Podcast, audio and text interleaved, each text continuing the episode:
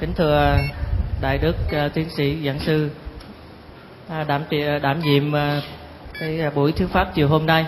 À, à, kính thưa đại đức thì à, vừa rồi phật tử chúng con được cũng có cái à, duyên lành được à, hòa thượng à, thiền sư à, thích chức hạnh về đây để à, giao lưu với các cái à, văn nghệ sĩ ở thành phố Hồ Chí Minh thì uh, chúng ta thì uh, thời gian thì cũng không cho phép lắm. Cho nên cái uh, buổi giao lưu đó thì uh, chúng con cũng có uh, uh, được nghe nhưng mà nó không rõ không có rõ ràng lắm. Thì uh, con chúng tôi con thấy là vừa rồi thì uh, đại đức uh, tiến sĩ cũng đã tham dự vào cái uh, cái buổi uh, giao lưu đó. Cho nên hôm nay uh, chúng con cũng có một cái số câu hỏi uh, cũng liên quan vấn đề uh, uh, cuộc giao lưu đó ờ, chúng con cũng ờ, xin ờ, được phép đại đức giảng sư hoan hỷ cho chúng con biết thêm. Chúng con xin thưa là có cái câu là hòa thượng thiền sư đã có nhiều cái khóa tu dành cho thành phần xã hội khác nhau. Thiền sư cái thiền sư khóa tu nào dành cho văn nghệ sĩ chưa và nội dung tu học giới văn nghệ sĩ như thế nào?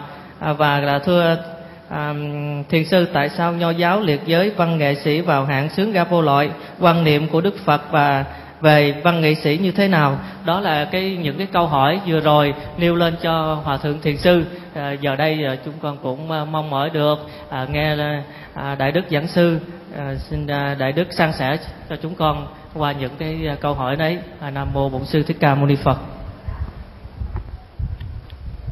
À, trước nước chân thành cảm ơn à, để đức thích lời đạt đã nêu um, những cái ý tưởng về Phật giáo và um, với văn nghệ sĩ, tiếp nối theo chương trình um, sinh hoạt giao lưu đặc biệt giữa thiền sư thích nhất hạnh và với văn nghệ sĩ tại giảng đường chùa Quang này vào chiều ngày 19 tháng 6 2008 vừa qua. Sáng hôm nay thì thiền sư thích Thức hạnh và tăng thân lần làng mai đó, rời khỏi phi trường tăng thân Nhất để trở về lễ Pháp. Sau đúng hai tháng có mặt Hoàng Pháp lần thứ ba tại Việt Nam. Những câu hỏi đó như chúng ta chứng kiến cách đây vài hôm đã được à, thiền sư thích chất hạnh trả lời. Nhưng thời gian không có đủ. Do vậy mà nhiều câu hỏi còn tồn động và ngày hôm nay thì thầy lại đạt lại à, yêu cầu cho cái buổi sinh hoạt ngày hôm nay. Nghĩa là chúng tôi à, sẽ à, trả lời thay thế. Trước nhất đối với câu um, sướng ca vô lội mà người ta đã thường uh, sử dụng nó như là một cái sự phân loại đối với giới văn nghệ sĩ bao gồm à, giới điện ảnh giới cải lương hồ quảng sân khấu ca sĩ. À, nói chung sở dĩ à, nho giáo liệt với văn nghệ sĩ vào sướng ca vô loại đó vì nho giáo chịu ảnh hưởng học thuyết chính dinh chính danh của khổng tử. Theo học thuyết chánh danh đó thì mỗi một con người trong xã hội phải có một cái vai trò chức trách. Và chỉ một cái vai trò đó thôi, chứ không có kiêm nhiệm làm những vai trò khác. Vua phải xứng đáng là vua, dân phải xứng đáng là dân. Thầy giáo, học trò, cha mẹ, con cái, anh, em, người thân, làng xóm, người thợ a, kẻ thợ b, đâu đó phải rõ ràng và rành mạch chứ không có lẫn lộn với nhau. Vì lẫn lộn đồng nghĩa với việc làm đảo lộn cái cấu trúc xã hội theo quan niệm của nhà nho. Giới dân nghệ sĩ được nho giáo liệt là vào sướng ca vô loại, tức là không có phân và liệt vào bất kỳ một cái loại nào ở trong các cái nhóm vừa nêu. Vô loại là không có phân loại được. Sướng ca là chỉ cho những ca sĩ rồi à, à, diễn viên điện ảnh hay là các à, diễn viên nói chung. Là bởi vì ở trong cái thế giới à, văn nghệ sĩ này đó ta thấy có lúc diễn viên nam đó đóng vai là vua có lúc đóng vai là tướng cướp có lúc đóng vai là một người chồng có lúc đóng vai là một kẻ thất phu. Vai vế ở trong các bộ phim ở trong các vở cải lương ở trong các ờ, bản kịch đó nó được thay đổi liên tục, tùy theo vóc dáng hình hài và cá tánh hay là hình thù của ờ, nghệ sĩ, gọi là diễn viên đó, mà ờ, đạo diễn chọn cho một cái vai thích hợp. Và người nữ cũng như thế, có khi đóng vai hoàng hậu, có khi đóng vai một nữ tỳ, có khi đóng vai là một người lầu xanh, có khi đóng vai là một người nữ nhân từ đạo đức cái giai giới và tính cách của họ luôn luôn thay đổi, chứ nó không có nhất định vào cái gì hết á. Cho nên người ta không thể nào phân loại nhóm người đó vào những cái chức danh ở xã hội theo học thuyết chính danh. Do vậy mà xã hội từ đó nó có một cái ờ, phân biệt đối xử rất là rõ ràng đối với giới văn nghệ sĩ. Và xem họ đó là những thành phần, chỉ nên thưởng thức chứ không có nên là uh, mời gọi họ như với tư cách là uh, sể hay là dâu ở trong gia tộc của mình. Bởi vì họ sợ là cái tính cách và cái cảm xúc dân nghệ sĩ đó nó được thay đổi bất thường. Khi thì thế này lúc thì thế khác. Và do vậy rất là khó có thể ờ, tạo dựng một cái đời sống hạnh phúc lâu dài đối với những người bình thường đó. Do vậy mà cái quan điểm đó, đó đã làm cho giới văn nghệ sĩ nó có một cái khoảng cách mặc dầu rất được quần chúng ưa chuộng. Và cái đời sống tình cảm gia thất của giới văn nghệ sĩ đó cũng vì thế mà nó bị chân chuyên. Vì cái tính cách nhân vật được thay đổi và mỗi khi đóng mình phải nhập vai. Do đó nó, nó rất là khó ở trong một cái đời sống và gia đình đó. chính vì thế mà phân biệt đối xử đó nó có mặt. Còn đối với phật giáo đó thì à, ta lại thấy rằng là cái à, quan niệm về với nhân nghệ sĩ đó nó có phần rất là khác trước nhất á dân nghệ sĩ đang làm một cái nghề được gọi là nghề chánh mạng. Tức là tạo dựng đời sống của mình á, bằng một cái nghề lương thiện và chân chính. Từ mồ hôi từ ờ, sức lao động từ khối óc và từ những cái nỗ lực mà ra. Có ờ, vài nghề đức phật liệt nó vào cái nghề bắt lương và khuyên tất cả những người phật tử đó nên xa lánh những ngành nghề này. Thứ nhất là chế tạo và buôn bán vũ khí, vì làm thương tổn lòng thương bi, giết chết mạng sống, tạo ra cái nghiệp ăn quán giang hồ. Thứ hai là nghề lầu xanh, bởi vì nó làm cho rất nhiều người phải đắm nhiễm và lúng lút sâu ở trong con đường hưởng thụ mà đánh mất đi những cái giá trị nhân bản nhân văn và đạo đức của con người. Thứ ba là cái nghề buôn bán nô lệ tức là xem cái nhân phẩm của con người như là một cái sở hữu vật. Và đôi lúc đó, nó còn tệ hơn là các loài gia súc. Do vậy việc mà buôn bán con người đó nó làm cho giá trị nhân phẩm đó bị hạ xuống một cái cấp và làm cho con người không còn là con người nữa. Thứ tư là cái nghề buôn bán rượu và chế tác những cái loại độc tố có thể làm cho con người bị à, say mê như là xì ke, ma túy, thuốc lắc và nhiều độc tố và dược chất khác. Những cái loại này đã làm cho trước nhất là mất cái sức khỏe và sau đó đó làm ảnh hưởng đến kinh tế, sinh hoạt và hạnh phúc gia đình. Thì đây là những cái ngành nghề đức phật khuyên là không nên làm. Và thứ năm đó đó là cái nghề đón tướng, xem vẽ, rồi phong thủy, hay là những cái ngành nghề nó thuộc về mê tín dị đoan. Mà bây giờ chúng ta có thể liệt kê luôn cái ngành nghề mà bán giấy vàng mã để kiếm lời đó mà. Cái nghề này hái ra tiền dữ lắm. Đều là những cái nghề đức phật gọi là bất chính bất lương. Mặc dầu họ vẫn lao động đàng hoàng. Thế giới phương tây có một số nghề trong số đó vẫn được cho phép và khích lệ. Nhưng đứng từ đạo đức học nhà phật đó là nên xa lánh. Còn đối với cái nghề dân nghệ sĩ, nếu họ làm bằng mồ hôi, nước mắt, lao động chân chính của họ thì vẫn được xem là cái nghề chân chính. Vai trò của giới dân nghệ sĩ ở trong Phật giáo được đánh giá khá cao.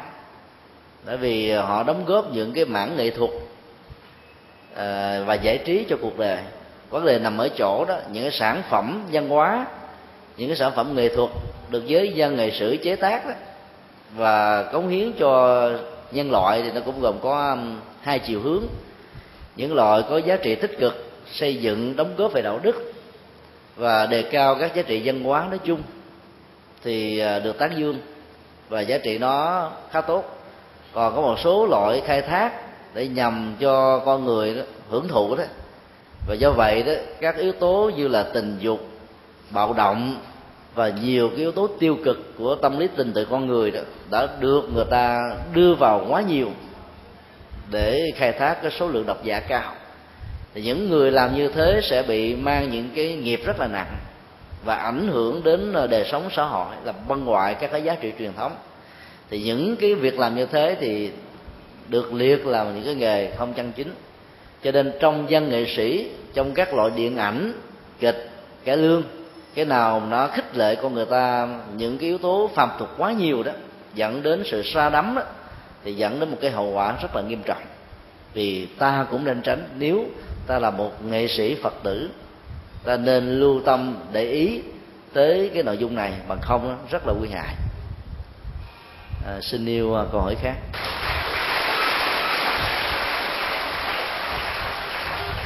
Nam mô bổn sư thích ca mâu ni phật.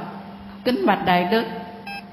Khi một diễn viên hay nghệ sĩ nhập vai phản diện, thì yếu tố thành công trong vai diễn đọc này là phải tưởng tượng mình là người đọc ác, thiệt không?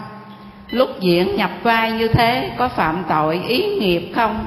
Vì theo phật dạy thì tâm làm chủ, tâm dẫn đầu và tâm tạo tác. A di đà phật. Đó là một câu hỏi rất có chiều sâu về à, tâm lý học và đạo đức học Phật giáo. Rất tiếc là ngày hôm nay không có văn nghệ sĩ nào có mặt.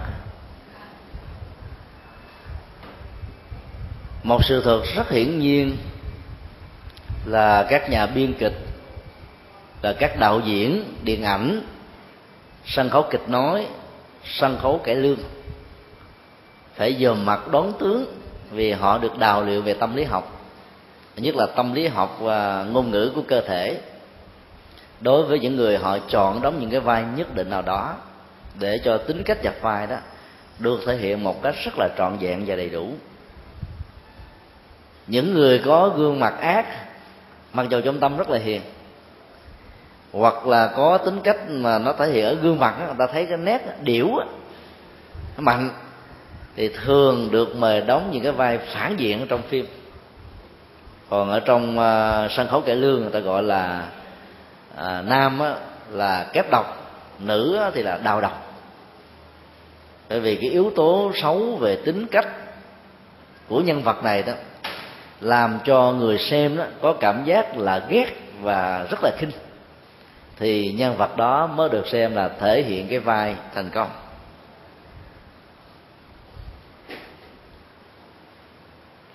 Như vậy là khi mà nhập vai đó, nó có hai cách thức để nhập. Một cách đó là mình đóng trọn vẹn cái tâm lý của nhân vật, mà cái vai đó buộc ta phải thể hiện. Thì sự nhập vai này đó, nếu không khéo là chúng ta vẫn vi phạm những cái nghiệp về ý tưởng. Ví dụ à, đóng một cái vai là ác độc, chẳng hạn như là Hitler ra lệnh giết hàng triệu người do thái. Và những đảng phái đó là với ông. Bá quyền, bành trướng, giấy khởi chiến tranh thế giới để muốn biến những quốc gia nhược tiểu trở thành là thuộc địa của mình. Thì cái giai đó chúng ta thấy là phải thể hiện một sự cay độc, dữ tợn. Và nếu không có được huấn luyện về à, tâm lý học Phật giáo trước đó nhập vai thật sự như thế, nó tạo ra những cái ý nghiệp rất là nặng. Mặc dù mình không phải là nhân vật lịch sử đó, nhưng ta lại trở thành cái người phạm cùng một cái à, cộng nghiệp với nhân vật lịch sử mà thế giới rất lên án, rất không thích, không ưa có một cái cách thức nhập vai thứ hai đó đó là ta giả vờ. Nhưng trên thực tế đó, thì ta không hề có cái tâm tưởng, cái suy tư mặc dù ngôn ngữ của miệng, của thân thể thể hiện ra là y hệt như là cái người đóng cái vai đọc hay là cái vai phản diện vậy thì trong tình huống ờ, giả vờ này đó, thì cái nghiệp về ờ, ý nó không được tạo. Ta dựng lại một cái ờ, bộ phim lịch sử hay là một vở tuồng nó phản ánh một cái hoàn cảnh, một cuộc đời nào đó và ta được chọn để thể hiện cái vai đó mà thôi cho nên đóng như vậy đó cái tính cách nhập vai vẫn có nhưng cái nghiệp tác tạo ở trong cái vai xấu ác và phản diện này đó nó sẽ được tránh. Và dĩ nhiên phải là một uh, diễn viên và nghệ sĩ điêu luyện thì ta mới có thể nhập vai với tư cách thứ hai. Chứ bằng không đó là nhập vai đầu đó là rất là kẹt. Dòng à, tâm tưởng của con người đó được xem như là kẻ dẫn đầu và là đạo diễn cho hành động của lời nói và tay chân. Ngày nay đó thì nghiệp đó được tạo tác ngoài lời nói, nó còn có chữ viết, còn có website, còn có à, email, còn có các loại hình là như là nghệ thuật, bao gồm à, điêu khắc, trạm trổ, kiến trúc, rồi à, thư họa hay là tranh hay các bức ảnh nó đều góp phần tạo ra những cái à, nghệ thuật và phương pháp truyền thông, thay thế cho ý tưởng và ngôn ngữ của con người. Cho nên không riêng gì với à, dân nghệ sĩ à, ở điện ảnh, sân khấu kịch nói và sân cải lương, tất cả những ngành nghề như vừa liệt kê đều có thể chuyển tải ra một hành động của ý tưởng mà tác giả của nó có thể muốn gửi gắm đến cho người thưởng thức, người xem nói chung và do vậy đó, khi à, chúng ta được mời gọi tham gia vào những vai trò và những cái vai như thế đó, ta phải hết sức khéo léo để cái tính cách nhập vai vẫn được thể hiện, nhưng mà cái cái nghiệp của ý thức đó chúng ta không bị vi phạm. Mà không đó, đóng những cái vai này xong rồi đó, ta đi tới đâu đó thiên hạ ghét ta tới đó. Không à? Ghét dữ lắm. Những người đóng vai kép độc đó, hiếm khi nào và được quần chúng được thưa ưa lắm. Cách đây à, khoảng à, ba năm rưỡi cũng ngay cái mùa Phật đản thì chúng tôi vận động đài truyền hình HTV1 xin lỗi HTV7 à, cho truyền hình trực tiếp với cái lương cuộc đời Đức Phật của soạn giả Hoàng Ngọc Ẩn được viết ở trên kịch bản của à, Đường Sư Mây Trắng. Kịch bản đó viết rất hay và đoàn thanh nga đó là biểu diễn cái vở này. Ờ, sau mấy ngày biểu diễn thành công tại rạp trần hương đạo đó, thì ờ, chúng tôi đã đề nghị ban biên nhạc ban ca nhạc ờ, ban văn nghệ của đài truyền hình cho được biểu diễn và truyền hình ở trên đài. Thì anh kiều tấn là trưởng ban văn nghệ có yêu cầu sau khi duyệt xét chạy đường dây, đề nghị thay đổi một vài nhân vật chính trong đó đó gồm có à, à, giai thái tử và đức phật. Sau đó là giai công chúa giai du đà la. Để trong đoàn à, cải lương của à, thanh nga đó thì à, người đóng vai đức phật á, thường đóng vai kép độc. Và anh đóng vai kép độc nó rất là thành công trong vài chục năm qua. Cho nên khi mà thể hiện vai một vị thái tử nhân từ đạo đức đó, thì anh vẫn có thể nhập vai được. Nhưng mà cái gương mặt của anh đó, nó nó không ra là một người nhân từ. Ai cũng thấy rõ được điều đó. Rồi đến vai công chúa đẹp theo kiểu mà nghiêng thùng đổ nước. Các hoa hậu hoàng vũ hoa hậu thế giới chưa chắc là bằng được gia du đà la ngày xưa. Và bây giờ à, người đóng vai này đó là không có được cái nét mặt đó mà trên à, gương mặt của cô có bị à, những cái ờ, lẫm lẫm tròn tròn nó cái bằng gì? Rõ đấy cho nên mà khi mà quay cận cảnh rồi làm sao ra được công chúa được? Việc thương lượng thay đổi ờ, tính cách nhân vật đã không thành công. Cho nên rất tiếc là cái vở đó đã không được uh, biểu diễn và được uh, phát sóng ở trên HTV 7 là một điều khá đáng tiếc vì tác giả muốn để cho đoàn uh, cái lương thanh nga mà không muốn nhường lại cho bất kỳ một nhân vật nào khác. Do đó chúng ta thấy là việc mà thể hiện dai đó, nó liên hệ đến cái hình. Và tướng tùng tâm hiện thể hiện qua nhân tướng học đó, nó đã được cái à, thói quen của các phong tục tập quán, các dân tộc trên thế giới chấp nhận ở một mức độ tương đối nào đó. Do đó cũng phải có cái duyên như thế nào đó mà một số à, đào và kép ấy dễ thương đó, được chọn vai vua nè hoàng hậu nè công chúa nè thái tử nè à, quan cho chức lớn nè. Còn có người suốt cả cuộc đời toàn là đóng những vai độc ác không nhưng mà không có những người mà thủ vai kép độc đó cái phim và cái vở cái lương nó không có nổi được. Nó phải có cái sự phản diện lẫn nhau. Ở trong cuộc đời phải có đề bà đạt đa thì đức phật mới nổi bật lên mặc dầu ngài không cần sự nổi bật đó nhưng mà cái nền của đề bà đạt đa là một người ác độc. Thì mới tính, thấy được cái tính cách nhân từ của đức phật nó nổi trội lên hơn. Bình thường, nó đã là nổi trội rồi. Nhưng mà nhờ có sự tương phản và những kịch tính ta thấy là các nhân vật đó hỗ trợ và bổ sung cho nhau.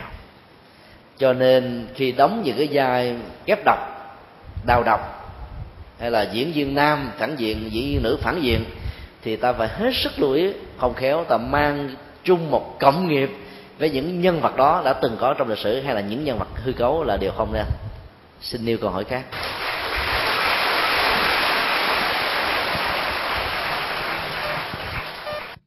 Nam mô Bổn sư Thích Ca Mâu Ni Phật. Con kính bạch đại đức cho chúng con hỏi khi thủ các vai dạ diễn về đạo đức và lương thiện, người diễn viên và các nghệ sĩ có được phước báu không? Và tương tự, khi thủ vai xấu thì người đóng và dạ diễn có bị nghiệp xấu không? Dạ xin bạch thầy cho con biết. Câu à, hỏi này nó liên hệ đến một phần mà chúng ta vừa chia sẻ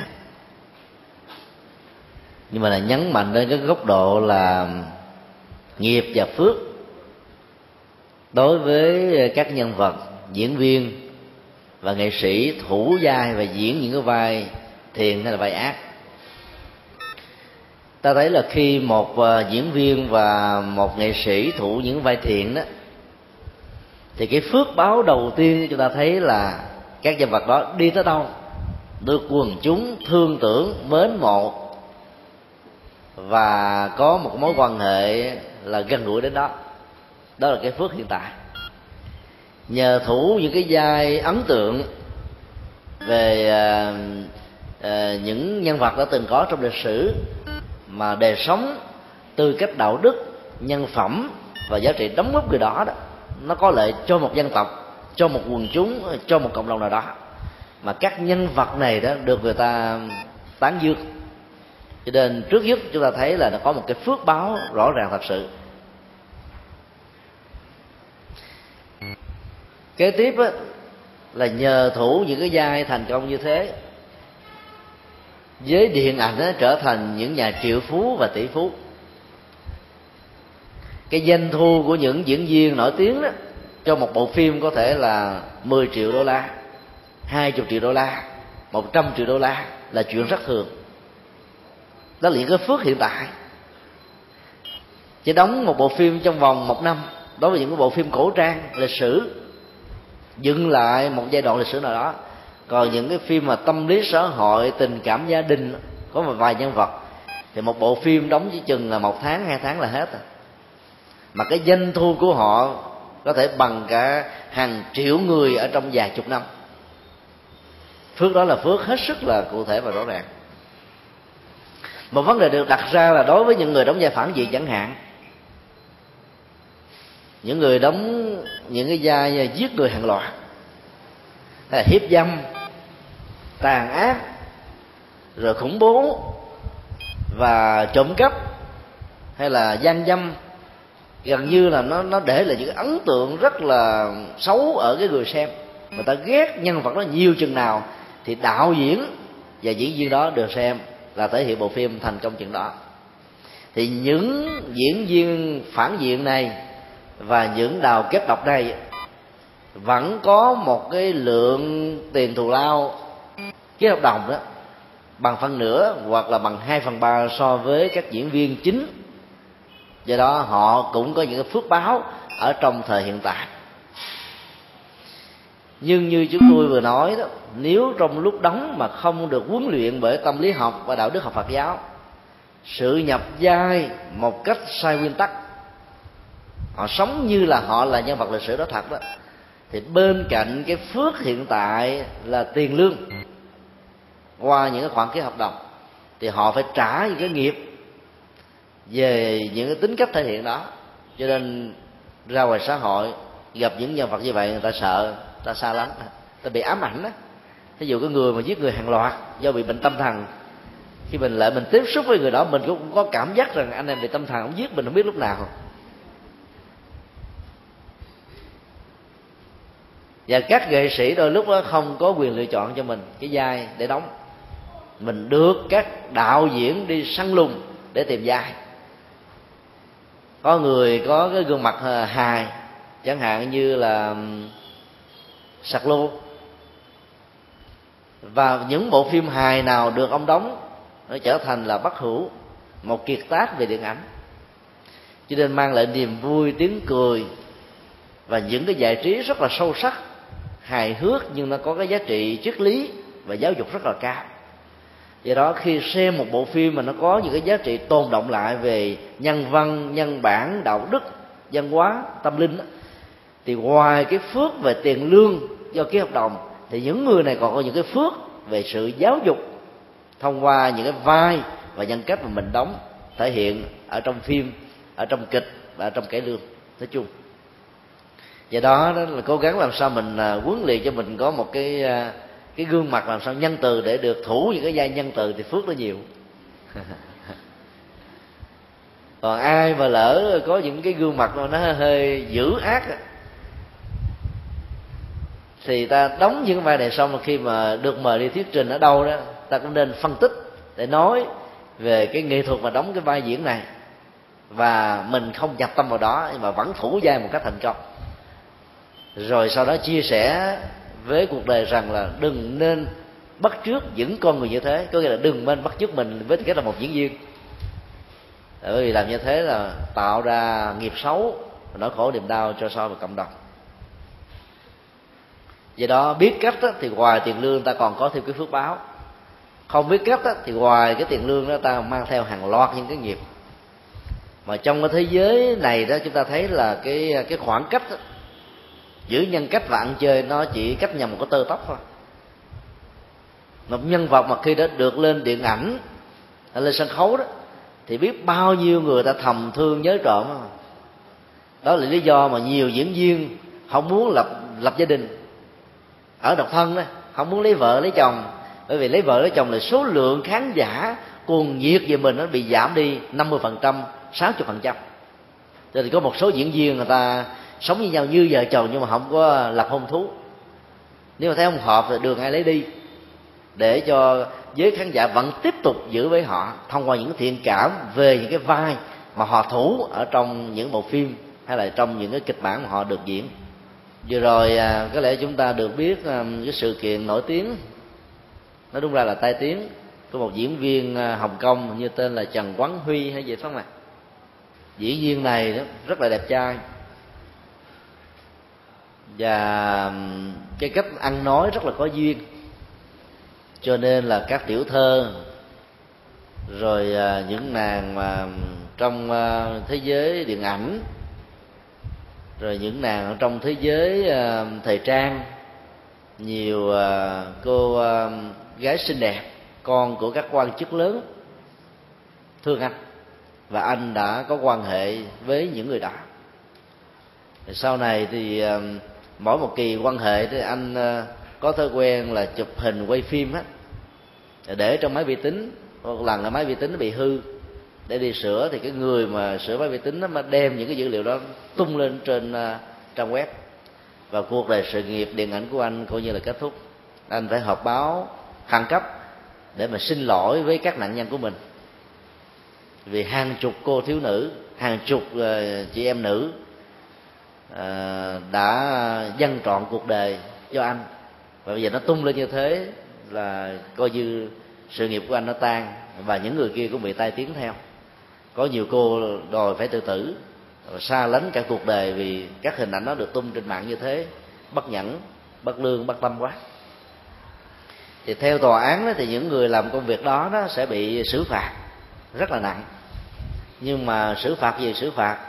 Mấy chục người nạn nhân của diễn viên này đó gần như là gia đình phê bình chỉ trích lên án. Xã hội là không có cái mối quan hệ uh, thiện cảm nữa. Và có nhiều cô bây giờ đã có chồng rồi. Chồng ly dị luôn. Sau khi thấy bức ảnh vợ của mình ngủ chung với diễn viên như thế toàn bộ hạnh phúc gia can bị đổ nát hết. Mặc dù đó là chuyện quá khứ thôi nó không còn nữa hiện tại ta thấy là cái giới dân nghệ sĩ đó nếu không khéo đó.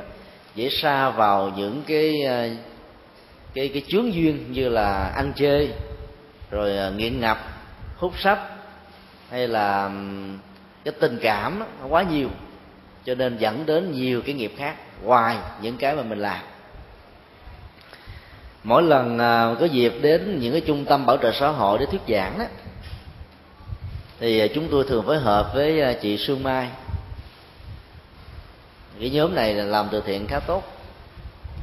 Và chị có một cái duyên đặc biệt á, mỗi khi mà kêu các diễn viên điện ảnh là các ca sĩ nổi tiếng á, là ta đi theo liền vì à, chị là vợ của à, anh Trần Tử Văn Trần Tử Văn à, phó tổng biên tập của báo Công an. Và các cái chương trình từ thiện đó thường được đưa tin ở trên báo công an. Cho nên các diễn viên và các nghệ sĩ đó rất là sẵn lòng tham gia vì cái thiện cảm và nhiều cái mối quan hệ khác. Thì trong những cái chương trình diễn xong đó, thường nó có cái phần đẩy cơm của các trung tâm. Là chúng tôi và những người ăn chay trường thì được đãi ăn chay, còn các diễn viên ai thích ăn chay thì cùng ăn, còn ai thích ăn mặn thì ăn ở cái bàn kế cạnh. Và chị Sương Mai thường nói với họ thế này, các anh chị em á, là cái giới dân nghệ sĩ, ở hiện tại mình có phước dữ lắm mà nếu không khéo ăn chơi cái là sau này xa đọa ngóc đầu lên không nổi. Mà các chị em ta vẫn cười tôi vui bằng đoàn có những cái người đó ta nói như thế là tự ái liền. Mà có người nói người ta không tự ái. Cho nên đó, những cái cách nói như vậy là cũng để răng nhắc cho cái giới văn nghệ sĩ. Thấy rất rõ là giữa cái khoảng cách vinh quang và có con đường trụy lạc đó nó chỉ cách nhau bằng cái nhận thức của chánh kiến hay là tà kiến là thôi. Để cho chánh kiến và chánh tư duy dẫn đến chánh nghiệp, chánh mệnh, dẫn đầu. Thì cuộc đời mình nó vinh quang, phước báo tràn trề. Đóng góp xã hội rất là lớn. Mà để cho tà tư duy dẫn đến tà nghiệp, thì cả cuộc đời đó bị lặng đặng gieo nghiệp. Và phần lớn nhiều nghệ sĩ khi chết rơi vào cái tình trạng rất là bi thảm. Bởi vì trong cái thời gian mình được thăng quan đó, mình ăn chơi nhiều quá đi, cho nên cái phước nó bị giảm một cách rất là nghiêm trọng cho nên giữa tội và phước ở trong thế giới, của dân nghệ sĩ nó cũng khá nhiều. Vấn đề chỗ là ta biết, thì ta chọn lấy cái phước. Còn à, thất niệm, sống với cái sự buông thả, thì ta gieo rất là nhiều nghiệp ngoài cái tiền và sự giàu có à, cái sự mà đạt được của chúng ta nó không bù đắp được với những cái bị tổn thất ở trong thế giới của sự ăn chơi. Xin điều câu hỏi khác.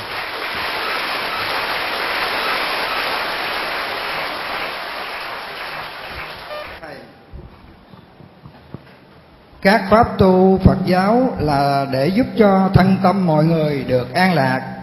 Nhưng đối với nghệ sĩ sáng tác thì những cảm xúc khổ đau khi được đẩy đến tận cùng cuộc sống mới trở thành chất liệu và cảm hứng sáng tác cho họ. Vậy liệu có sự nghịch lý hay mâu thuẫn giữa phật pháp và cảm hứng sáng tác không? Xin hỏi thầy. Đây là một câu hỏi à, rất có chiều sâu về kinh nghiệm sáng tác đối với phần lớn với dân nghệ sĩ. Trong à, vòng 5 năm qua đó, từ năm à, 2002 cho đến 2007 khi trở về từ Ấn Độ thì chúng tôi được mời làm thư ký của ban văn hóa Phật giáo thành nội thành phố Hồ Chí Minh và do vậy chúng tôi đã có ờ, cái dịp tiếp xúc với rất nhiều giới văn nghệ sĩ khác nhau. Mấy năm trở lại đây đó thì thuyết giảng ở các trại tù, các trung tâm bảo trợ xã hội thì chúng tôi lại tiếp tục giao lưu tiếp xúc với cái giới này. Với điện ảnh với cải lương với kịch nói với ca sĩ với nhạc sĩ với viết kịch bản với đạo diễn. Thành phần nào cũng đều tiếp xúc qua thì những nhà sáng tác uh, kịch bản của điện ảnh của kịch nói của cải lương và các nhạc sĩ nói chung đó đều thống nhất nhau ở chỗ là khi mà cái nỗi khổ niềm đau nó được dâng trào lên tột đỉnh đó thì cái tác phẩm được thể hiện qua các loại hình này nó được xem như là chín mùi.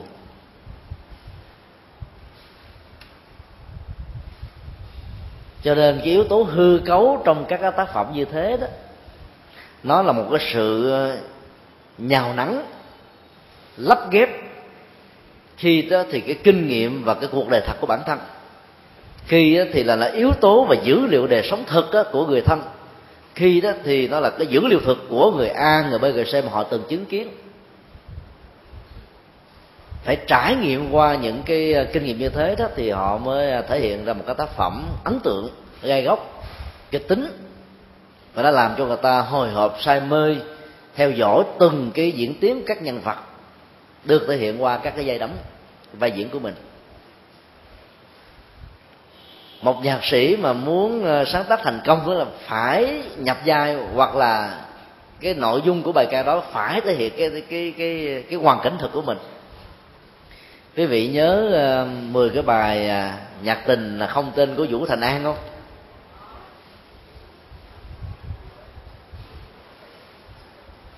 Người ta kể rằng là ông này đó ông làm 10 cái bài ca mà nổi tiếng đó, đó là bởi vì ông bị thất tình thiệt. Bị một cô nàng đó bỏ.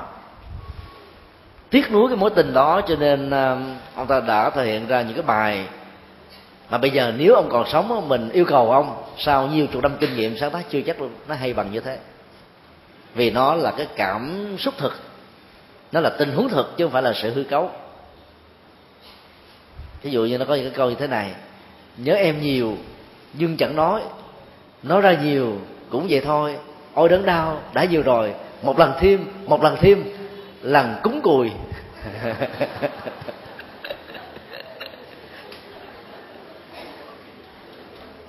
Ta thấy là cái nỗi đau nó nó đang à, cuồng chảy.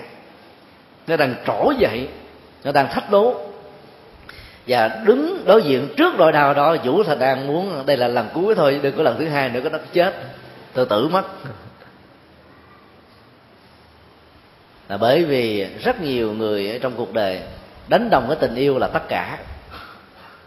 Cho nên khi tình yêu chia tay vì một lý do nào đó chẳng hạn như là gia tộc của hai bên nó không đồng tình ủng hộ, cá tánh của hai người không hợp hoặc là một trong hai người trở thành sở khanh, đi theo một cái ờ, hình ảnh thứ ba nào đó, đây là nỗi đau cho một con tim cô đơn ở người còn lại. Thì hầu như là người ta đối diện với một sự hư vô, trống rỗng, vô vị và chịu không nổi. Có nhiều người đã chọn lấy cái chết.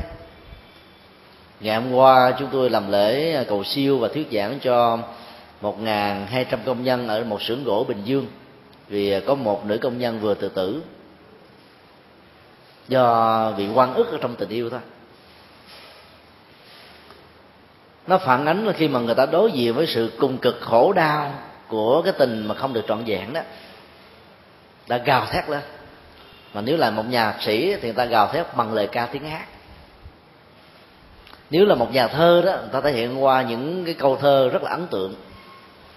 Nếu là một người viết uh, truyện ngắn đó, thì họ cũng thể hiện bằng cách là hư cấu thêm những cái tình tiết khác và dĩ nhiên là không cho vợ mình biết, cái vợ mình biết ghen chết. Hoặc là chồng mình có hỏi nói là đó là nhân vật nào đó tôi hư cấu thôi. Thì thực ra là là chính mình. Là một bản sao. 80 phần trăm 60 phần trăm 50 phần trăm. Lồng ghép những cái nhân vật khác mà mình biết vào. Để cho nó có thêm cái tính cách ờ, chung chung. Để cho người xem có cảm giác rằng là đang nói về mình. Và mình chính là cái bộ phim chính là cái kịch bản, chính là bài thơ, chính là bản nhạc đó được thể hiện thành công. Cho nên cảm xúc dân trào đó làm cho người ta sáng tác rất là thành công. Đó là điều không ai phủ định. Nhưng theo phật giáo, ta có một cái nghệ thuật khác mà không cần phải trải qua những kinh nghiệm khổ đau công việc như thế để có những cái bài sáng tác hay. Đó là cảm hứng nhân tạo. Ta nắm được cái yếu tố giáo dục và những cái ngõ ngách về cái phương pháp sáng tác, ta lồng ghép vào bên trong để đưa một cái triết lý, một cái tư tưởng một minh triết nào đó vào trong cuộc đời qua các tác phẩm nghệ thuật của mình. Và người xem cũng có cảm giác tương tự, mà không cần mình phải là một người trải qua nỗi đau, hay là cái cảm xúc dân trào đến tột đỉnh như thế. Chúng tôi không phải là nhà thơ chúng tôi đã sáng tác ờ, mấy ngàn bài thơ, đâu có khó khăn gì. Đức phật thích ca không phải là một nhà thơ, mà ta thấy là có hàng ngàn bài thơ được gọi là thi kệ đó được đức phật thuyết giảng và ứng khẩu thành thư. Nếu ta hiểu, biết về văn phạm của tiếng sanskrit và bali đó, và đọc vào những cái thi kệ của đức phật, ta còn bái phục ngài hàng trăm lần. Nó rất là khó gieo vọng, biến cách nó rất là khó mà phải là một cái người điêu luyện lắm mới có thể chuyển tải cái này nó thành những bài thi kệ. Ấn tượng về vần, điệu, ý, tứ, dân, phạm, câu chữ, tư tưởng, triết lý và có nhiều cái chơi chữ rất là có chiều sâu. Cho nên khi tâm của mình nó được trong sáng, nhẹ nhàng, thư thái, nó ngược hoàn toàn với cái cõi gọi là cảm xúc dân trào lên xuống của cái giới dân nghệ sĩ. Sự sáng tác của chúng ta nó cũng là tuôn trào bất tận. Và lúc đó ta bắt gặp được một cái thế giới được gọi là vô tận tạng tên của một vị bồ tát. Và ý tưởng của chúng ta sẽ bắt gặp được một vị bồ tát khác ở trong kinh diệu pháp liên hoa là vô tận ý bồ tát. Thì lúc đó ta có thể sử dụng lại các cái dữ liệu khổ đau trong quá khứ ở cái kiếp a kiếp b kiếp c nào đó tồn tại dưới dạng thức các năng lượng tri thức nó nằm ở trong cái kho tàng bộ não của chúng ta. Mà theo các nhà khoa học á, thì mỗi một bộ não nó được phủ bởi một cái lớp thùy mã. Lớp này đó, chỉ cần ta khai mở nó giống như một cái chìa khóa, mở được những ổ khóa, thì toàn bộ những cái tri thức quá khứ mà kinh điển nhà Phật gọi là túc mình minh sẽ giúp cho ta có cảm giác và cảm nhận thấy nghe người biết từ đại cương đến chi tiết tất cả những gì đã từng diễn ra trong quá khứ. Một cách rất là chi rất là ấn tượng. Cho nên không cần trải qua nó ở trong hiện tại, ta vẫn có thể sử dụng được. Miễn là để tâm thanh tịnh, thì lớp thùy mã nó đã được khai mở và ta sử dụng được một phần nào đó là ta đã trở thành nhân tài, thiên tài. Và nếu là trẻ em, ta trở thành thần đồng. chứ chưa cần sử dụng hết một trăm phần trăm đâu. Trên thực tế thì các nhà bác học nổi tiếng trên thế giới đang, thế gian này đó mới sử dụng được khoảng chừng 10% cái kho tàng ở trên bộ não với những cái nếp nhăn chứa đựng các hạt giống tri thức nhiều đời kiếp mà họ đã có.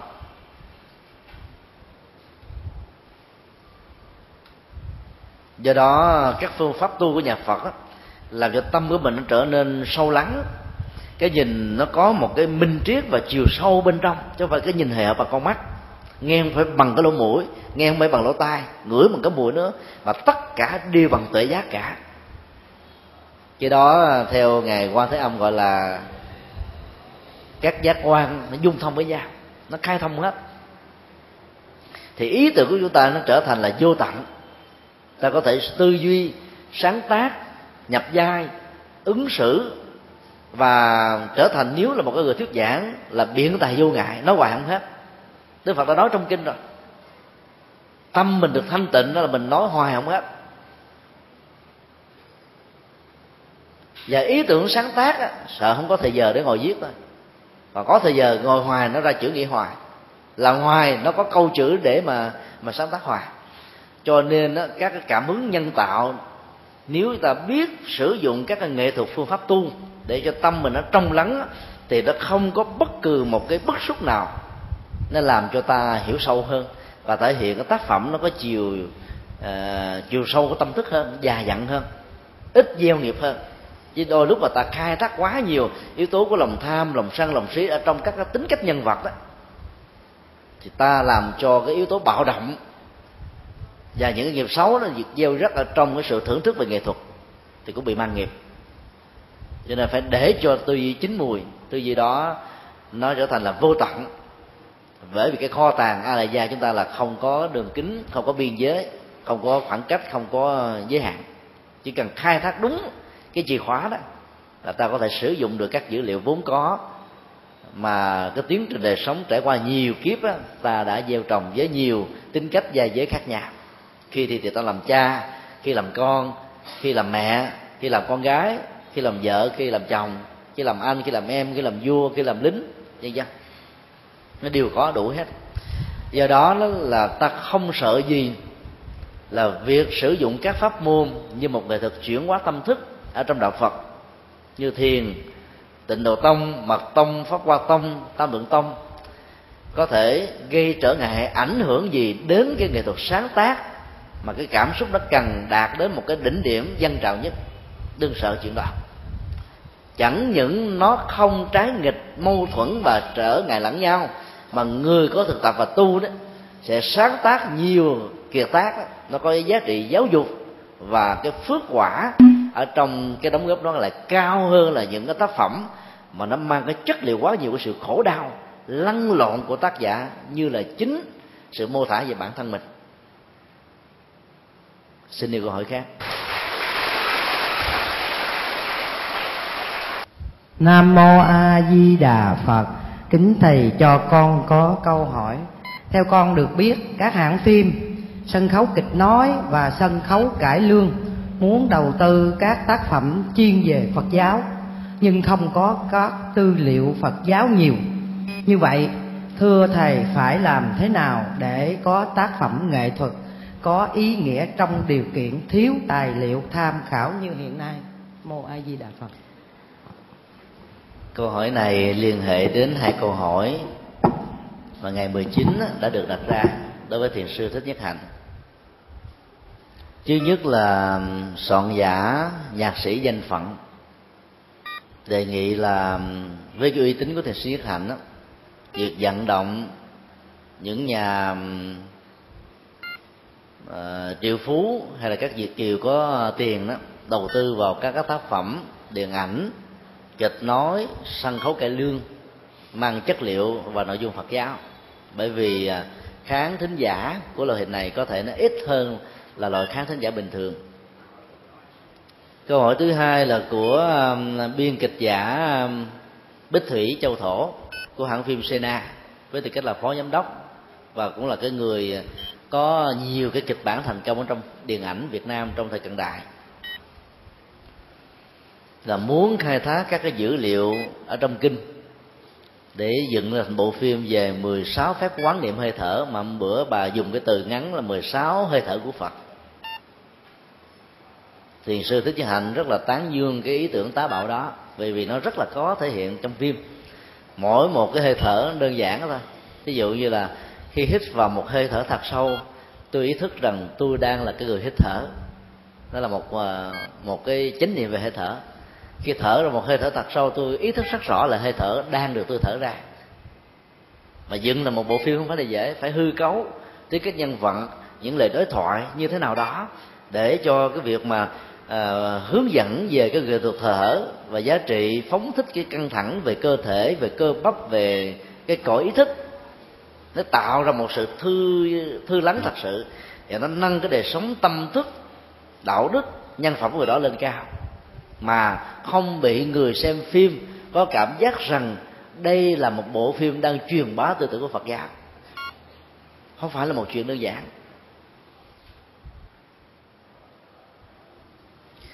Các dữ liệu về um, chuyện của Phật giáo quá ít. Đến bây giờ ta có khoảng chừng à, 20 tập truyện đó tâm quán tình người tâm quán là thủ bút của thiền sư thất hạnh cách đây à, sáu chục năm. Tình người là một cái tuyển tập và truyện ngắn của thiền sư. Mà bây giờ ta đọc nó vẫn còn có một sự cuốn hút rất là mạnh. Sau tác phẩm đó thì à, thiền sĩ sĩ hạnh à, có viết thêm một số truyện như quan âm thị kính, a mây ngủ, nói về công chúa quyền trân, cửa tùng đôi cánh gài, rồi bưởi và cái um, tác phẩm nổi tiếng được dịch ra hàng trăm ngôn ngữ đó là đường sơ mây trắng. Nói về cuộc đời của đức phật. Thì đóng góp của thiền sư nhất hạnh nó khoảng chừng 10 tác phẩm mà có thể được sử dụng trở thành kịch bản sân khấu, kịch bản kịch nói, kịch bản của phim. Còn à, trong phật giáo thì à, ta thấy có vài nhà văn làm công việc này. Chẳng hạn như hồ biểu chánh có một vài tác phẩm đó nó mang chất liệu nhân quả của nhà phật rất là nhiều. Rồi à, nhà văn vĩnh hảo xuất thân từ một tu sĩ bây giờ trở thành một nhà văn nổi tiếng ở hải ngoại có rất nhiều à, tác phẩm hay về chuyện ngắn phật giáo ví dụ như thiên thần quét lá và nhiều chuyện ngắn khác. Rồi có một vị cư sĩ tên là diệu nga đệ tử của sư bà à, như thanh cũng là một việt kiều cũng viết nhiều câu chuyện ngắn rất là ấn tượng và một cư sĩ đệ tử của hòa thượng thích thiện hòa cũng là một việt kiều, cũng làm rất là thành công. Trên báo giác ngộ, trên quyệt sang giác ngộ, ở trên tập dân của giáo hội phật giáo việt nam ở trong vòng à, hai mấy năm qua đó, ta thấy nó cũng có khoảng vài chục cái chuyện ngắn, có chuyện cũng thành công, có chuyện vừa vừa, có chuyện nó chưa phản ánh được tư tưởng và triết lý của nhà Phật. Trước năm 1975 thì ta có trên à, vài chục cái tạp chí Phật giáo và hai tờ nhật báo. Thì trong số những cái tạp chí đó đó, nó cũng có những cái chuyện ngắn về đạo Phật. Rồi à, thầy Thích Minh Chiếu cũng đã cho ra đời là ba bốn tập truyện cổ Phật giáo. Mà người đọc có say mê vô cùng. Gần đây thì có thầy thích chân tính chùa Hoàng Pháp, cũng có đến ờ, dài ba cái tập truyện ngắn do chính thầy sáng tác. Và rất là nhiều, nếu chúng ta tập hợp hết tất cả những cái loại truyện ngắn của Phật giáo hoặc là mang từ tưởng Phật giáo thì ta có khoảng ờ, vài ba trăm. Thì nó có thể trở thành những cái dữ liệu ban đầu để giúp cho giới điện ảnh với kịch bản, sân khấu nói chung có thể tham khảo phong tác. Hoặc nếu ta có thể ờ, trực tiếp đọc vào những cái tác phẩm trưởng lão ni kệ trưởng lão tăng kệ kinh trường bộ, kinh trung bộ và nhiều cái bản kinh đại thừa khác đó, thì dữ liệu về những cái cuộc đối thoại tôn giáo, về những cái cuộc đời đây đó về những cái nhân vật đó thể hiện nhiều cái vai khác nhau, cũng không thiếu gì. Chỉ cần có một cái ờ, cái cách khai thác thôi thì chúng ta có thể sử dụng những cái dữ liệu đó để trở thành những kịch bản hay. Và do đó ta có thể đóng góp ở trên ờ, các loại hình nghệ thuật như vừa nêu. Trong ờ, mấy tháng vừa qua đó, thì hãng phim Sena diễn viên Việt Trinh, có yêu cầu chúng tôi hỗ trợ trong việc à, quảng bá cái bộ phim duyên trần thoát tục thì chúng tôi cũng đã hỗ trợ rất là tích cực giới thiệu đây đó và tạo cơ hội để cho hãng phim này đi giới thiệu ở các đạo tràng khác nhau. Những nơi nào mà mình biết đều giới thiệu cả. Thì chúng tôi có một cái nhận xét như thế này. Thứ nhất là bộ phim duyên trần thoát tục đó, nó là bộ phim à, mang chủ đề và nội dung thuần túy phật giáo. Được đưa lên phim ảnh việt nam lần đầu tiên với hình thức là phim nhựa. Và chiếu một cách rộng rãi ở rất nhiều rạp, ở trong rất nhiều thành phố nổi tiếng của việt nam. Cái doanh thu của bộ phim này đó cũng tương đối là khá cao. Không thua kém gì những doanh thu của những bộ phim đoạt giải cánh diều vàng ở trong nước.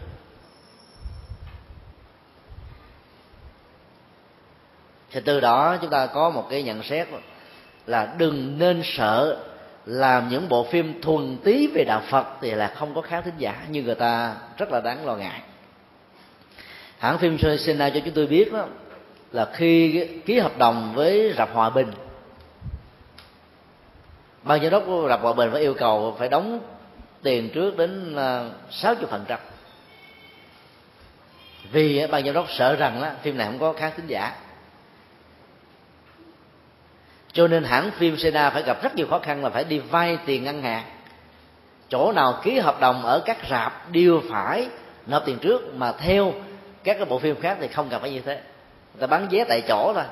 Còn lần này phải đi vận động trước, tới lúc cả tháng trời, nửa tháng, vân vân. Tuy nhiên, cái kết quả rất là đáng khích lệ.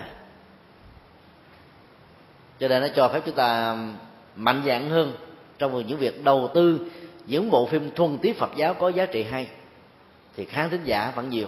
Có điều là ta phải có cái nghệ thuật, đừng đặt tên quá chai ví dụ như, duyên trần thoát tục, nghe cái tên ta biết Phật giáo một trăm phần trăm. Thì những người không phải Phật tử ta không đi coi. Hoặc là những người khác tôn giáo à, người ta có dị ứng. Coi phim đó là ủng hộ cho đạo phật nên ta không thèm coi. Do đó, ta không cần phải sử dụng ngôn ngữ nhà phật ở trong tựa đề phim. Và thậm chí cũng không cần sử dụng các thuật ngữ phật giáo ở trong phim, trong các lời thoại. Miễn là tư tưởng, triết lý được chuyển thể bằng phong tục, tập quán, văn hóa của cái nơi mà phim đó được chiếu, thì ta có thể được xem là thành công. Cái tinh hoa và tinh thần vẫn xem là quan trọng hơn là ngôn ngữ và chữ nghĩa. Để chúng ta giảm bớt cái rào cản trong việc giúp cho người không phải phật tử có thể tiếp xúc được tư tưởng và triết lý phật giáo, mà có thể sống như là một người phật tử vô danh. Từ đó, chúng tôi có suy nghĩ là chúng ta có thể tạo ra một cái mô hình à, điện ảnh, sân khấu kịch nói về cải lương hay là nhạc đó tạm gọi là đạo đi vào đời tư tưởng triết lý Phật giáo đó, nó chỉ cần khoảng chừng à, 50% thôi. Và 50% đó là những cái quan điểm về à, dân học nghệ thuật của thế gian mà ai cũng có thể chấp nhận nó như là một cái công nghiệp chung. Thì những bộ phim đó nó dễ dàng đi vào quần chúng. Các tác phẩm đó dễ dàng được biểu diễn ở nhiều nơi nhiều chốn khác nhau. Thì cái mức độ thành công ở trong việc đầu tư nó nó sẽ cao hơn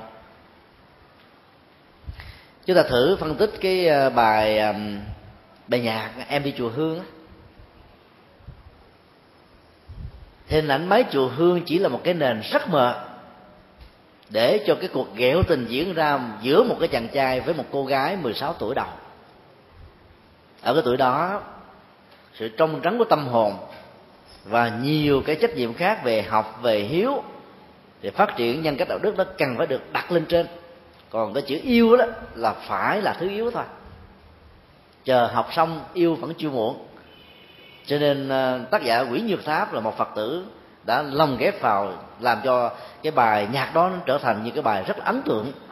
Phật tử không phật tử gì người ta cũng thích ca. Em bây giờ còn bé lắm anh ơi. Rồi nam mô a di đà hôm qua em đi chùa hương, hơi cỏ còn mờ, hơi sương. Nó là cái nền rất là phụ thuộc. Và khi người ta có thiện cảm, thích thú về bài nhạc này, thì tự động người ta thích thú về phật giáo. Ít nhất là về cái phong tục tập quán nhân hóa, là người ta cũng bắt chước đi đi chùa. Nếu mình muốn có ông nào ghé mắt thì ráng đi chùa.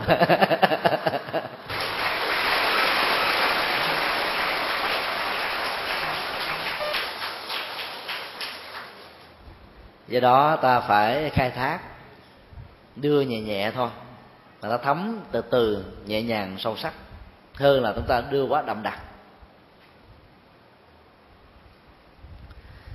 Năm 2005 đó, khi mà đưa um, nhạc Phật đản lên trên HTV 7 và 9 chúng tôi là người chủ trương và vận động kinh phí để làm việc này. Thì chúng tôi đã đặt hàng cho nhạc sĩ Vũ Ngọc Toản cái bài à, nhạc tình cũng mang cái hơi hám giống như quỷ nhược tháp à.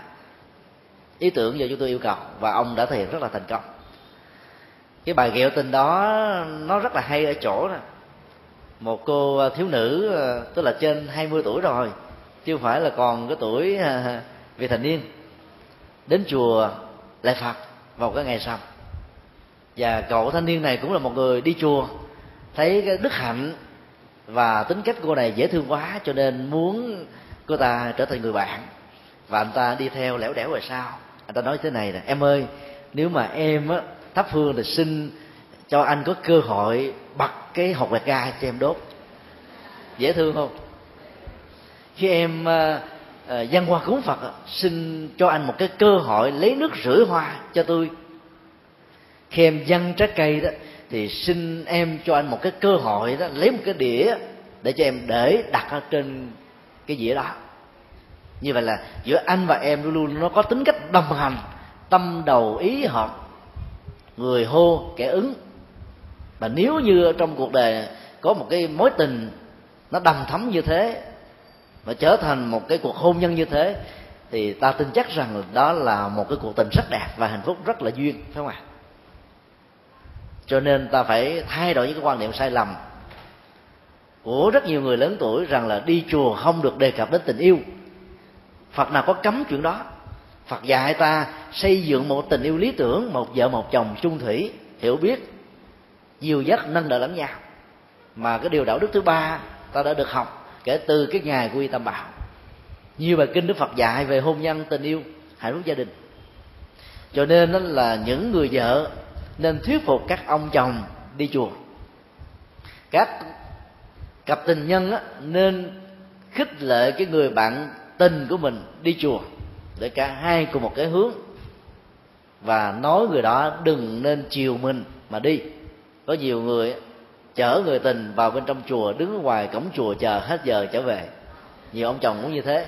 Uổng đến chùa rồi mà còn đứng ngoài cổng đó, vào trong chùa để ta hưởng cái tâm linh đứng ngoài cổng hưởng hưởng có một phần trăm thấm thấm thí vào đâu. Uổng vô cùng không à?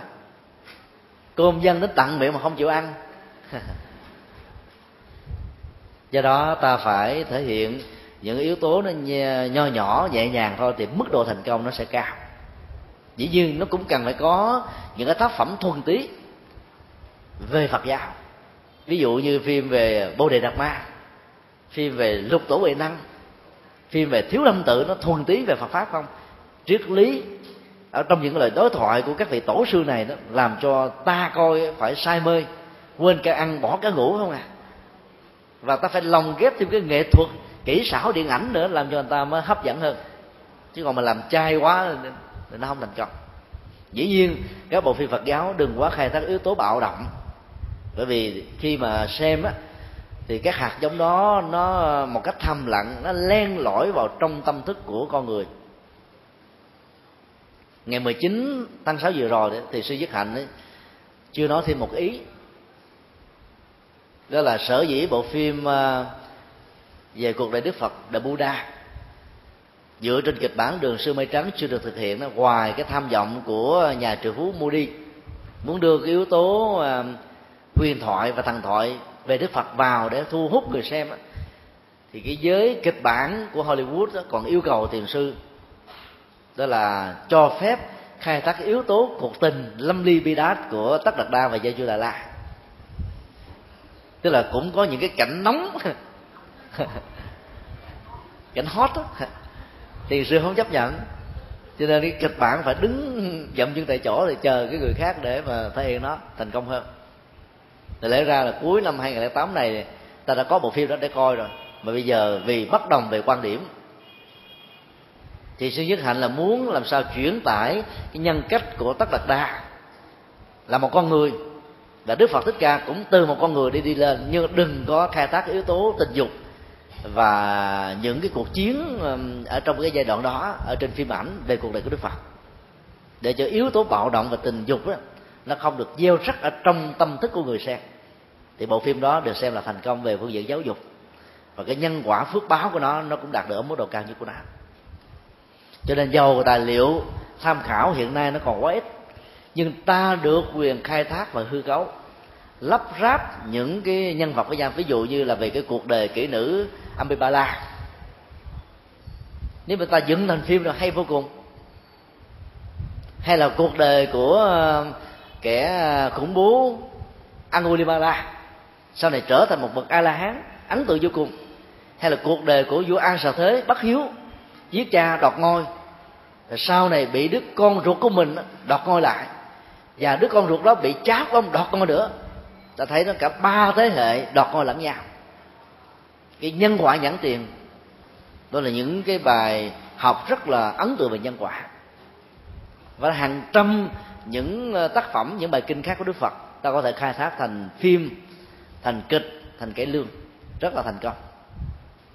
Xin đi câu hỏi khác.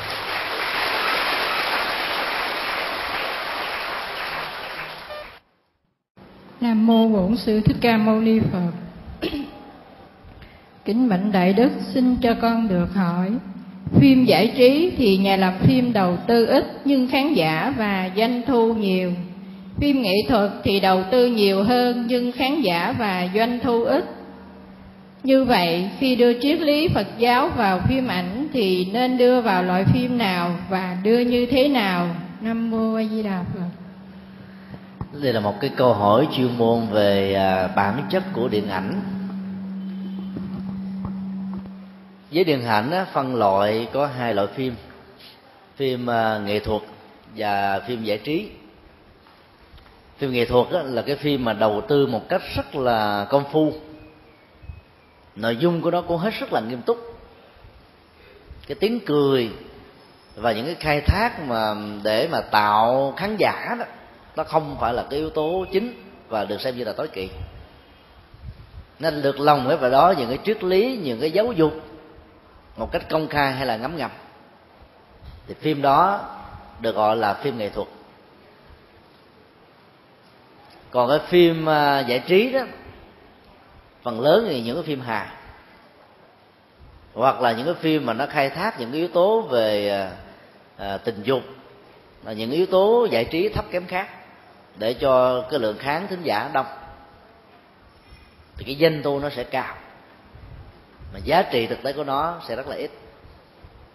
Ở những nước chậm phát triển và nền kinh tế còn thấp như là Việt Nam đó thì ta thấy là các nhà sản xuất phim và những nhà đầu tư khai thác nhiều nhất là các loại phim về giải trí hơn là các phim nghệ thuật.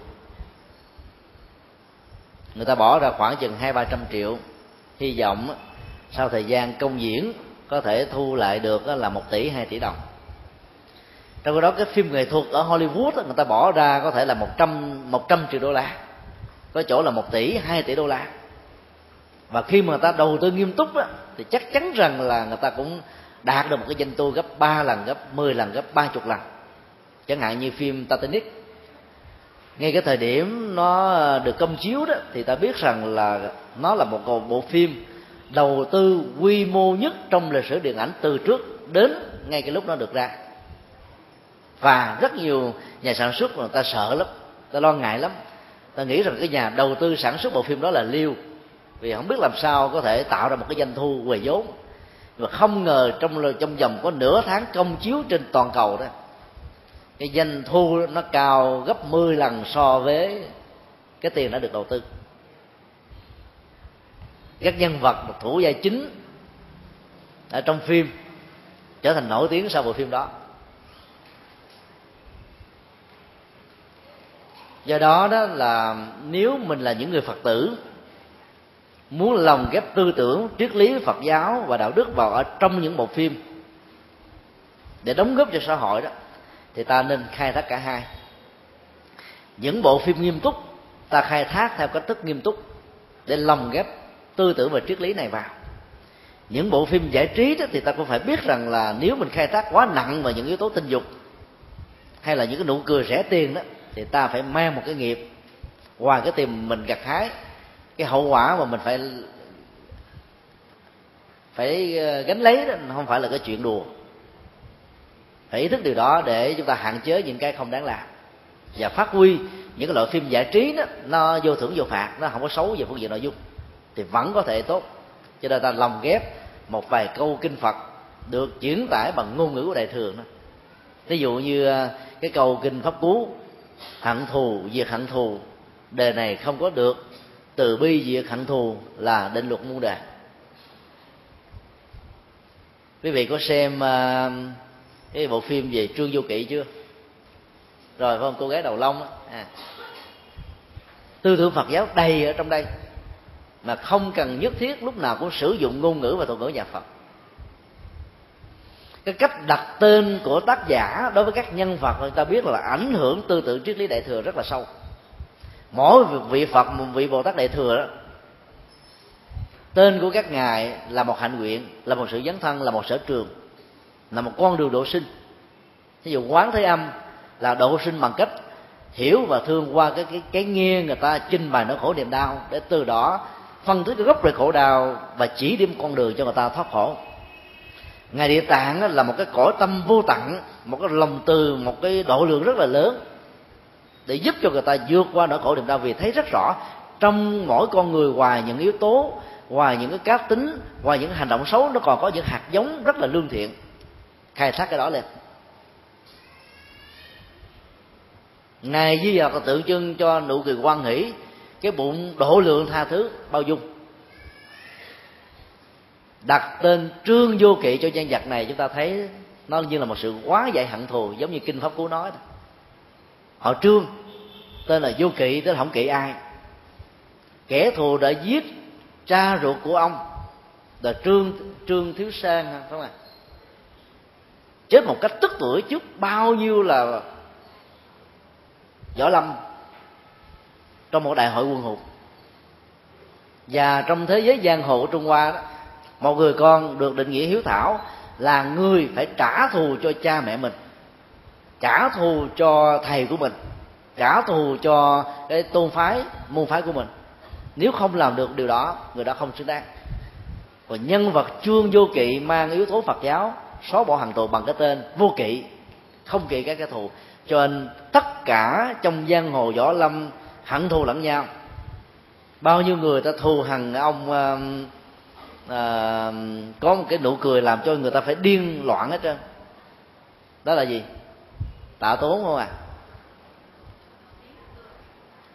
Kim mao sư dương tạ tốn. Như một con sư tử. Đó là thuật ngữ nhà phật đó. dùng một cái từ kim mao sư dương chứ còn gọi là sư tử hống ta biết là thuần phật giáo. Đổi là kim mao sư dương tiếng ông này hét lên một cái màn nhĩ của những tay võ lâm mà yếu cơ chút xíu là đứt hết, điên loạn mày chết hận thù chồng chất biết bao nhiêu đối với ông này. Ấy thế mà, chương vô kỳ đã quá dạy hết. Cái ăn quán giang hồ đó nó tan biến hết. Toàn bộ là tư tưởng về triết lý nhà phật. Là không cần phải sử dụng thuần thức thuật ngữ nhà phật. Thì cái kết quả nó mới cao. Ai xem cũng thích. Tôn giáo nào coi cũng say mê. Do đó ta phải khai thác những thứ này thì à, ta sẽ có một cái cơ hội đóng góp rất là nhiều. Và mức độ thành công trong điện ảnh cũng rất là cao. Còn trong những cái bộ phim giải trí ta cũng lồng ghép những cái tư tưởng vào bên trong. Nhẹ nhàng tư thái thôi. Thì ngoài những à, yếu tố giải trí là tạo ra tiếng cười, mua vui, nó còn có để lại những cái mà người xem phải suy nghĩ và tự rút cho mình những bài học rất là ấn tượng. Thì như vậy là ta đang làm công việc của một nhà hoàng pháp. Nếu biết cách điện ảnh là một phương tiện quần pháp số một. Tại vì triệu triệu người xem. Thuyết giảng nhiều nhất là cũng dài ba ngàn người. Một bộ phim hay đó phát sóng ở trên đài vài chục triệu người xem là chuyện thường. Một lần tái phát lại cũng như thế. Cho nên chúng tôi ờ, khuyến khích giới điện ảnh là phải dấn thân nhiều hơn nữa ở trong ờ, lĩnh vực này. Cải lương nó có giới, giới hạn độc giả khán giả sân khấu, kịch nói cũng như thế còn điện ảnh là cái mức độ khán giả của nó rất là đặc.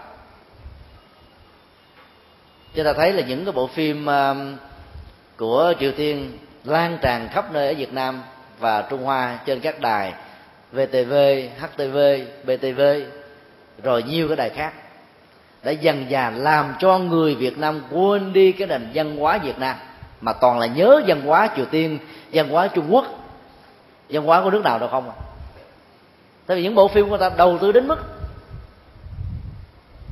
xã hội hóa điện ảnh đã làm cho giới tư nhân đầu tư những bộ phim rất là hay. Còn bao cấp là bộ phim người ta làm soàn xỉn, nội dung không có sâu sắc gì. Và đôi lúc nó nó phục vụ cho chính trị. Cho nên là cái giá trị thưởng thức của nó không cao.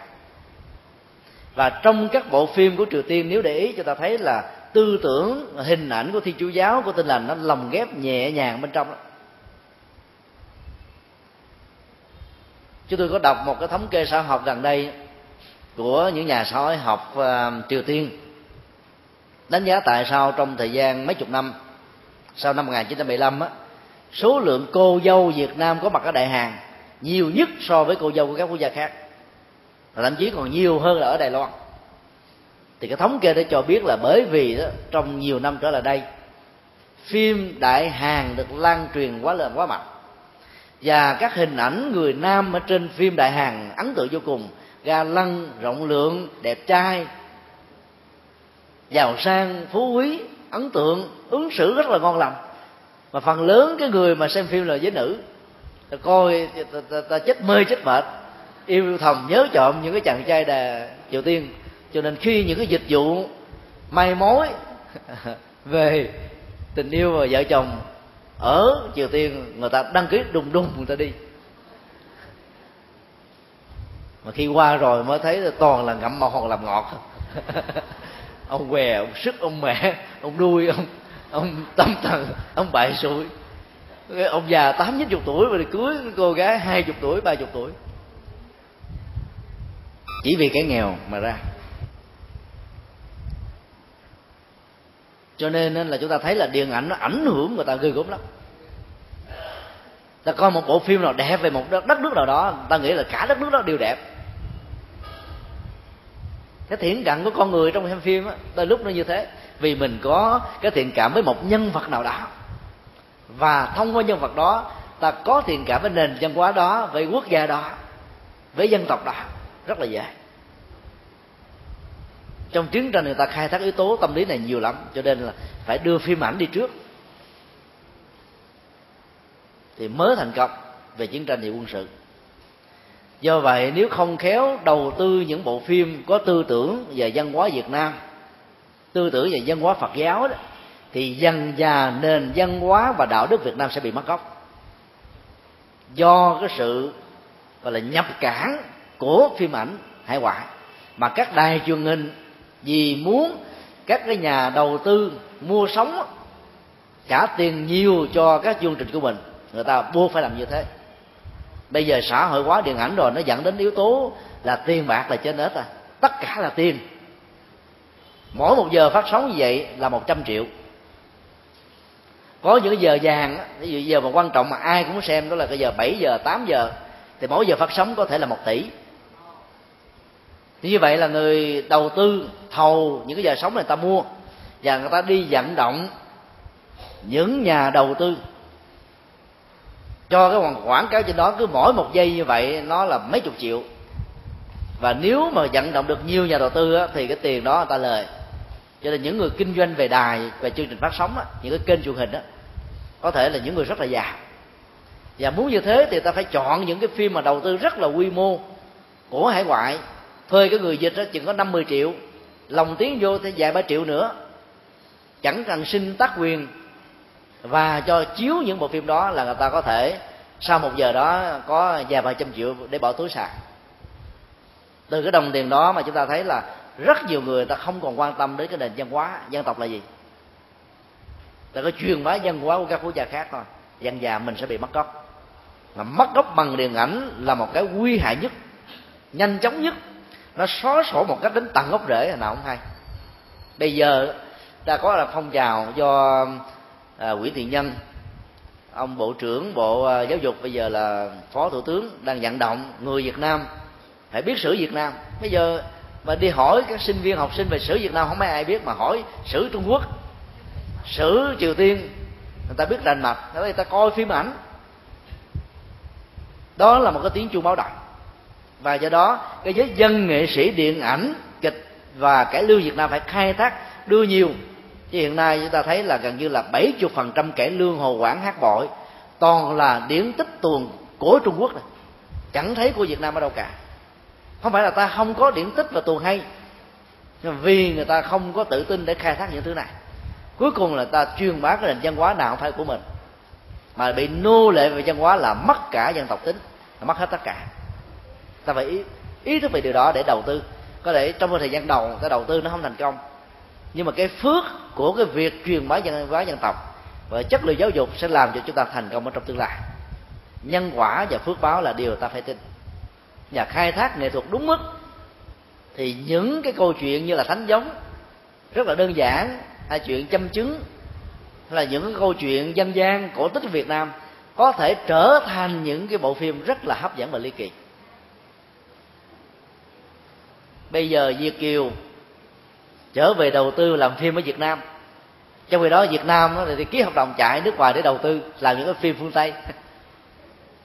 Vấn đề ở chỗ là người ta đặt nặng vấn đề tài chính và không khéo thì những bộ phim đó, nó mặc dầu về nội dung là phim nghệ thuật nhưng về bản chất đầu tư nó trở thành là phim giải trí. Cái giá trị đóng góp của nó cho lĩnh vực nghệ thuật nó bị mất hết ý nghĩa của nó. Là điều mà chúng ta không thể là không suy tư và không đặt nặng được. À, thời gian cũng đã hết rồi. Có lẽ là cũng còn nhiều câu hỏi. Xin à, tất cả quan hỷ kết thúc tại đây.